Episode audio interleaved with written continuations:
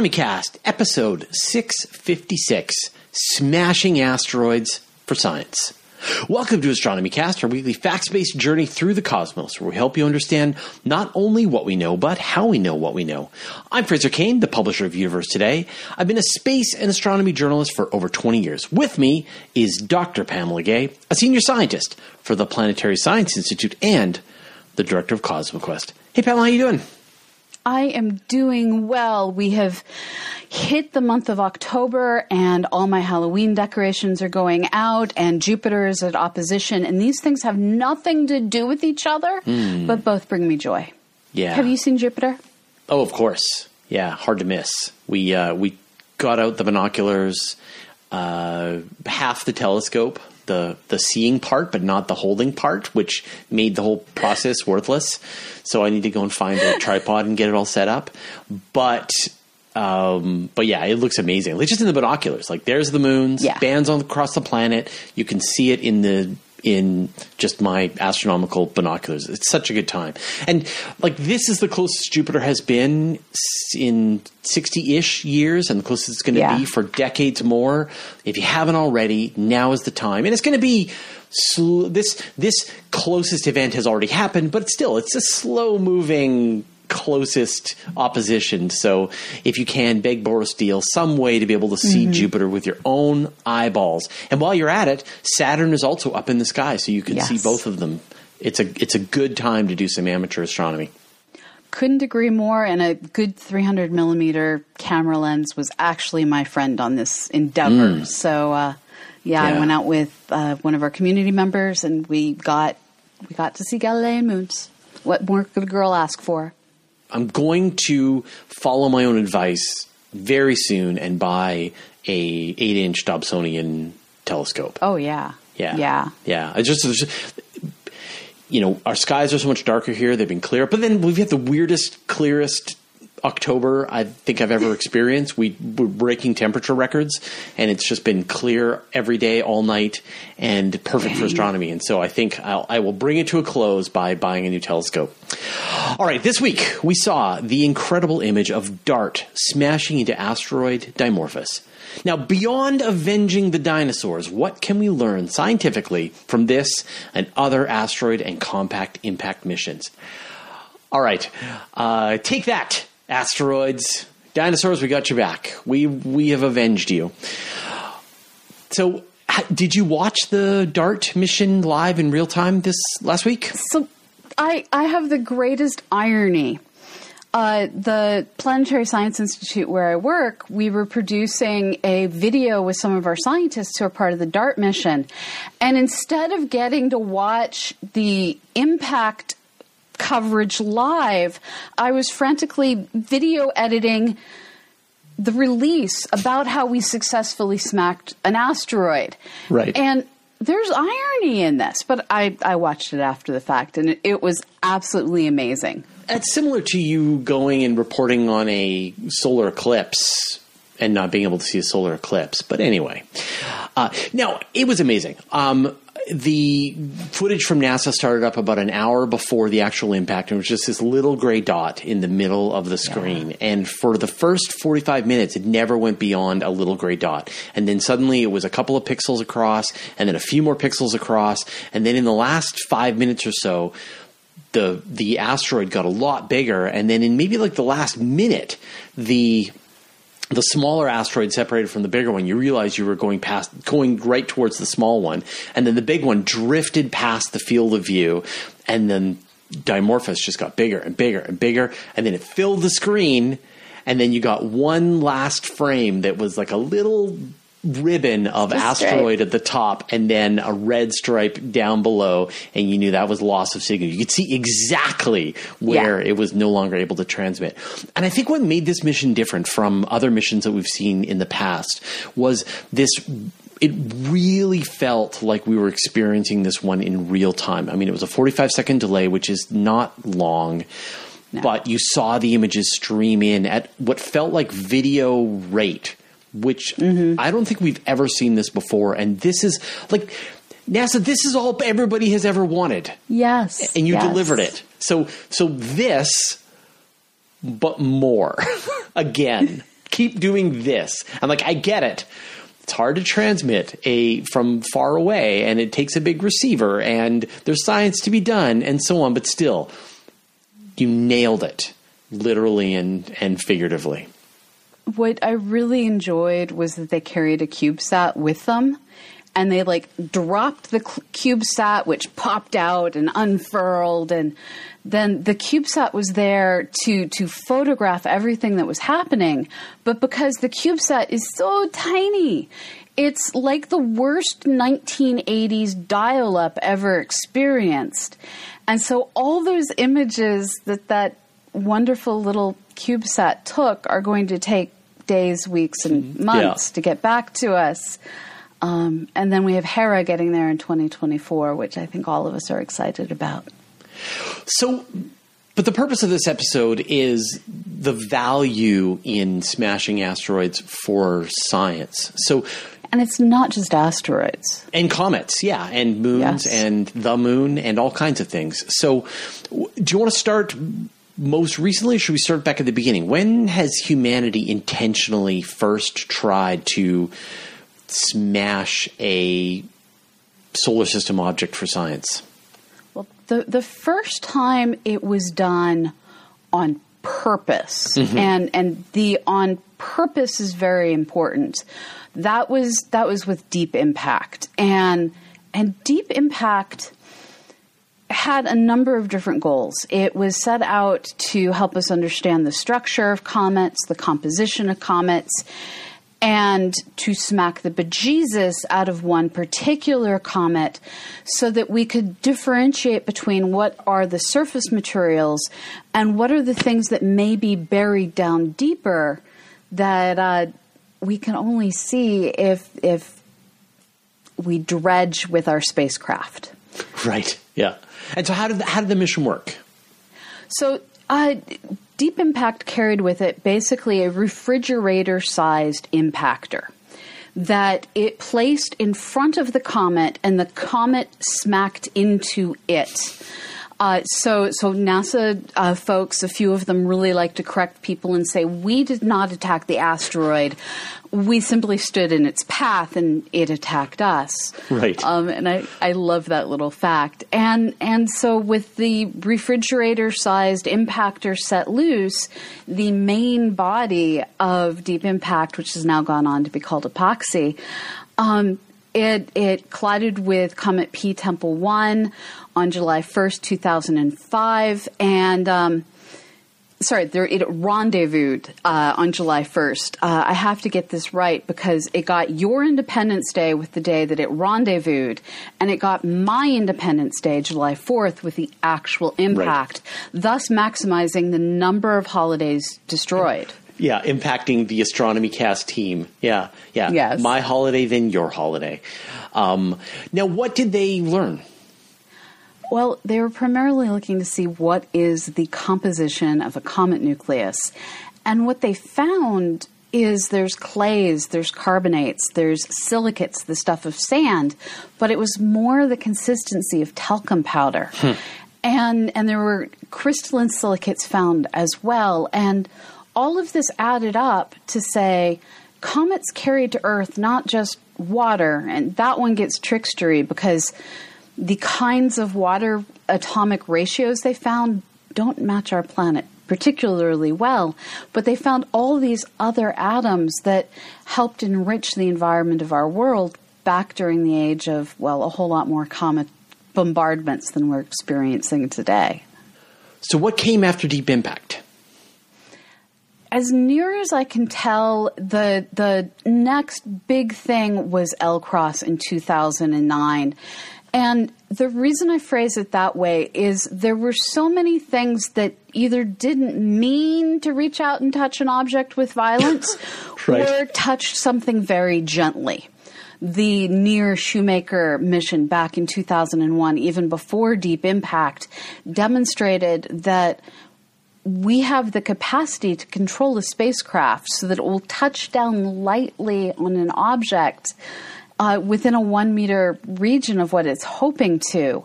Uh, in this case, it's the asteroid Eros, and uh, they just settled down and sat there for a while. Uh, they landed on February 12th, 2001, and um, we remained in contact with the spacecraft until February 28th. It yeah, it, it, had no landing system. It was never intended No. to land. They just were able to slowly decelerate it until it just gently sat on the surface and I don't know rolled over or something. but they were able it's to continue. anticipated that it rolled over a bit. Yeah, they were able Um, to communicate with it. And of course, I mean, there were all of the spent upper stage boosters for the Apollo mission. There were there Yes. were all of the times that the Soviets attempted to land on Mars, other moon missions. Like there are craters across the solar system that are left by unintentional spacecraft failures. But and and it's not just the moon mars the beagle crash site has actually been useful in Yeah. okay this is what a fresh crater looks like yeah, Um, Schiaparelli as well. yes The ESA's, And- mission. Like there's there's there's a bunch of these. landing on mars is hard Yeah. it's really really hard but crashing fuel stages into the moon is is something we have sort of kind of continued to do on purpose uh, the Lunar Reconnaissance Orbiter mission did not fly alone. It was part of a two mission launch. And on October 9th, 2009, its companion, LCROSS, followed their second stage empty fuel tank to the moon, where the tank hit first, and L Cross sent back information, sent back information, sent back, died information. Um, and this was when we, for the first time, got to see just how much water is out there underneath the surface of the moon. The the surface of the moon can only have water in the uh, eternally shadowed regions and places that are completely shadowed we can't exactly see. So with LCROSS it hit and it splashed out a plume of material that wasn't what we had hoped for. It turned out our models of the moon weren't quite what was ex- they weren't as accurate as one would hope, but there was nonetheless enough of a plume that we were able to to measure water ice that was liberated from the surface of the moon during this impact event. That's really cool. All right, we've talked about Deep Impact. We've talked about LCROSS. Are there any, any others beyond so Dart? There have been a whole series of things that were sent down onto small bodies, minor planets, with the purpose of just bouncing around. Some of them bounced in ways they did not intend. My my favorite of these is the poor little Philae lander that hmm. traveled with Rosetta. And it was in storage for so long. It traveled so far. And then it just didn't quite do its job because it was meant to harpoon the asteroid and attach itself to the surface that way. And its harpoon just didn't quite fire correctly.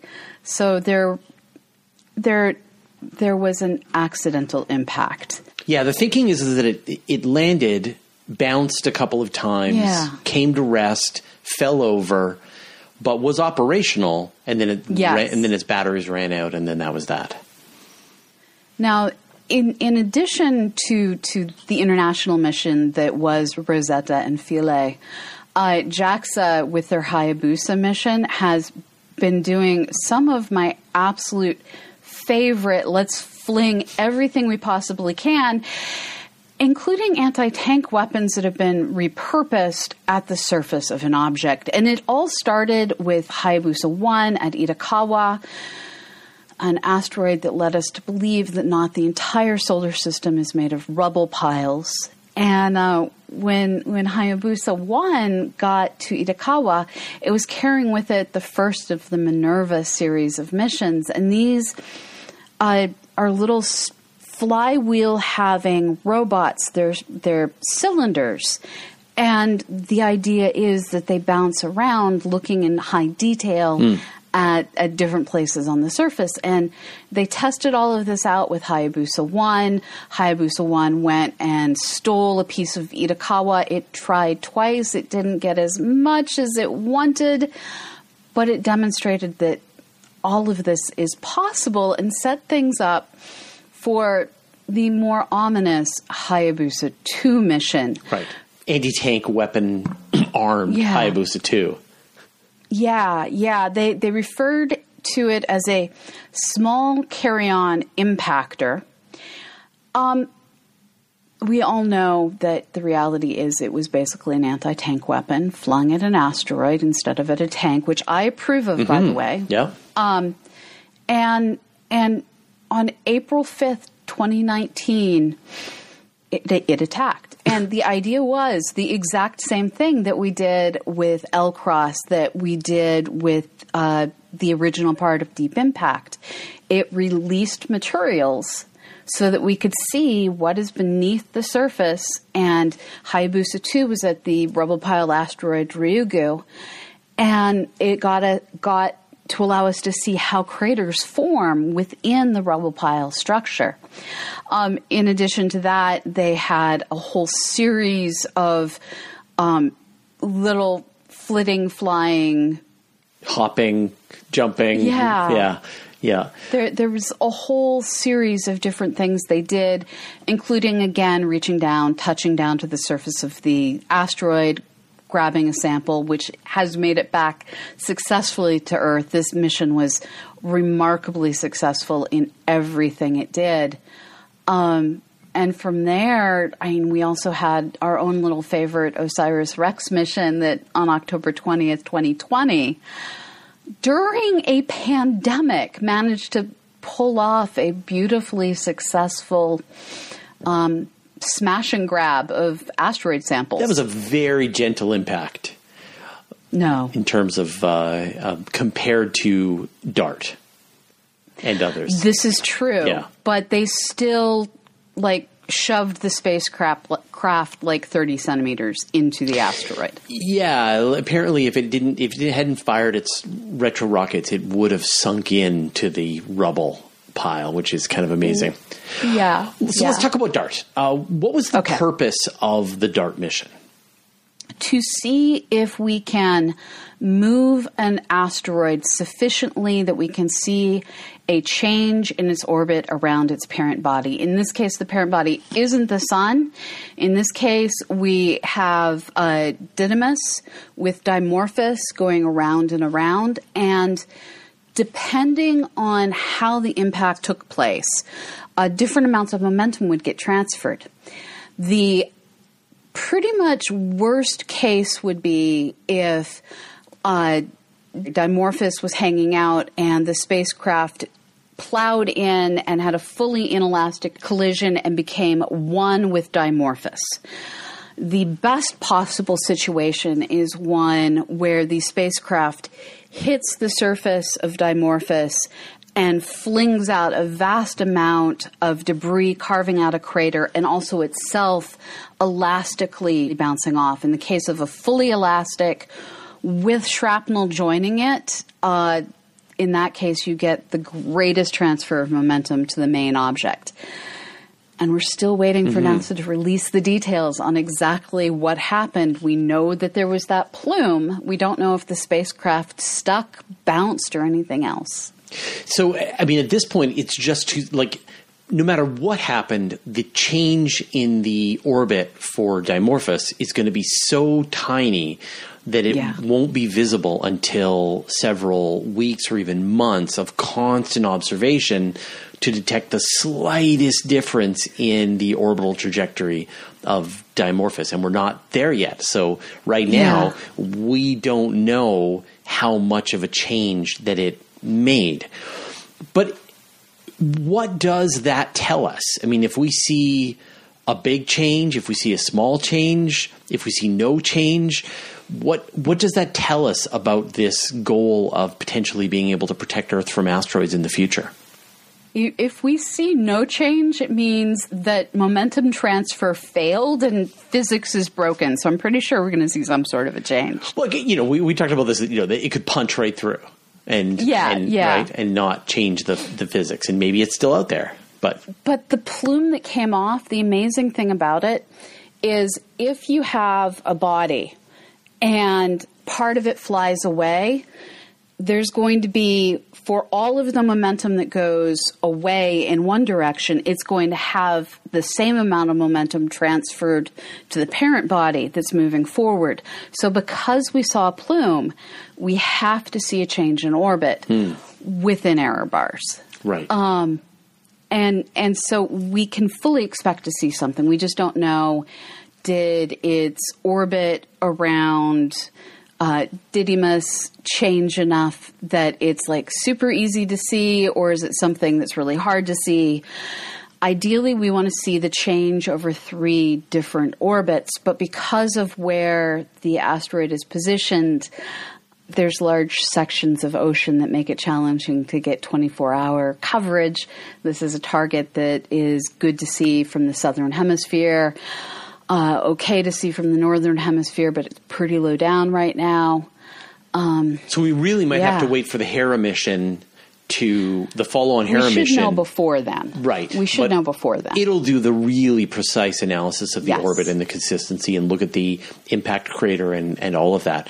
Um, but but I guess can we learn about this co- this asteroid, asteroids in general? Like, are they balls of rubble the way Osiris, you know, the the way Bennu Yeah, yeah. and Ryugu looked, or are they a chunk of rock surrounded by a thin veil of rubble? Would will the different Yeah. outcomes of the orbit tell us which of those models is more correct? it should help. Um, the the only way to get at what is the structure all the way through is to measure the moment of inertia of of that moon.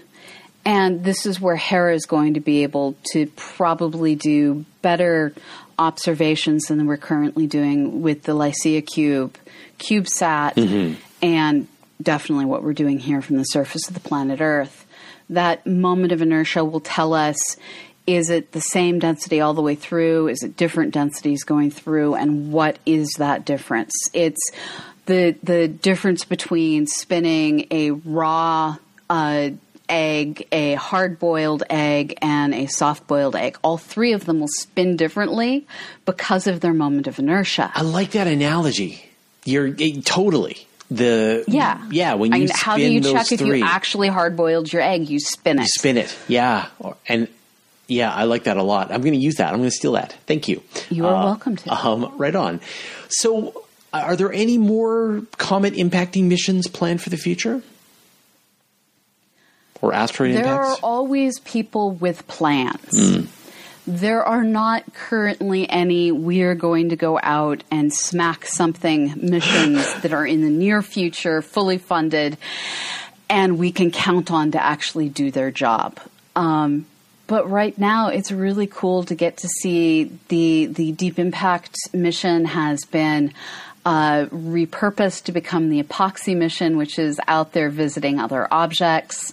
Um, we're all waiting to see just what does OSIRIS-REx in its new phase do when it gets to Apophis. That is an amazing object.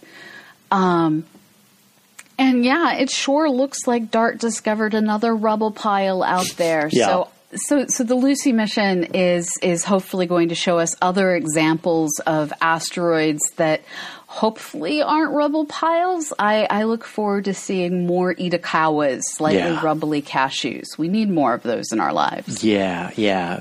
We need to go to all. We need to go to all the asteroids and smash Yeah. a bunch of them and find out what they're made of. All right. Thank you, Pamela. Thank you, Fraser. And thank you so much to all of our patrons out there who are supporting us through patreon.com. Uh, if you would like to join that community, go to patreon.com slash astronomycast. Each week I read out uh, some of our patrons, and this week I would like to specifically thank Astro Sets, Stephen Veit, Burry Gowan, Jordan Young, Kevin Lyle, Jeanette Wink, Nanoflips, Bore Andre Oswald, J.F. Rajot, Andrew Palestra, Brian Cagle, Venkata, Venkatesh Chari, David Trogue, The Giant Nothing, Aurora Leiper, David, Gerhard Schweitzer, I'm going to go with that. Uh, Will Hamilton, Buzz Parsek, Keko Sarif, Laura Kettleson, Robert Plasma, Les Howard, Jack Mudge, Gordon Dewis, Joe Holstein, Adam Anise Brown, Frank Tippin, and Richard Drum. Thank you all so much for everything you do. Thanks, everyone. And we will see you all next week. bye bye.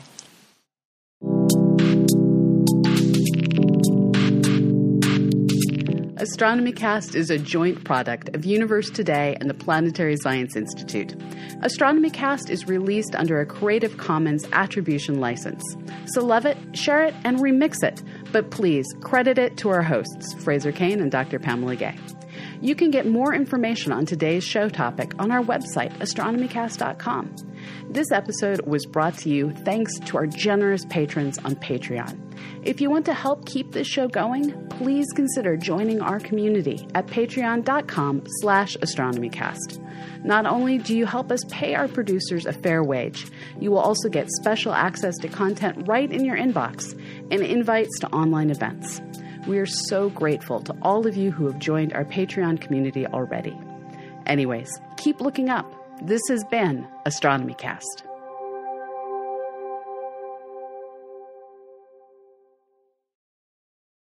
Join us today during the Jeep Celebration event. Right now, get 20% below MSRP for an average of 15178 under MSRP on the purchase of a 2023 Jeep Grand Cherokee Overland 4xE or Summit 4xE. Not compatible with lease offers or with any other consumer incentive offers. 15,178 average based on 20% below average MSRP from all 2023 Grand Cherokee Overland 4xE and Summit 4xE models in dealer stock. Residency restrictions apply. Take retail delivery from dealer stock by 4 1. Jeep is a registered trademark.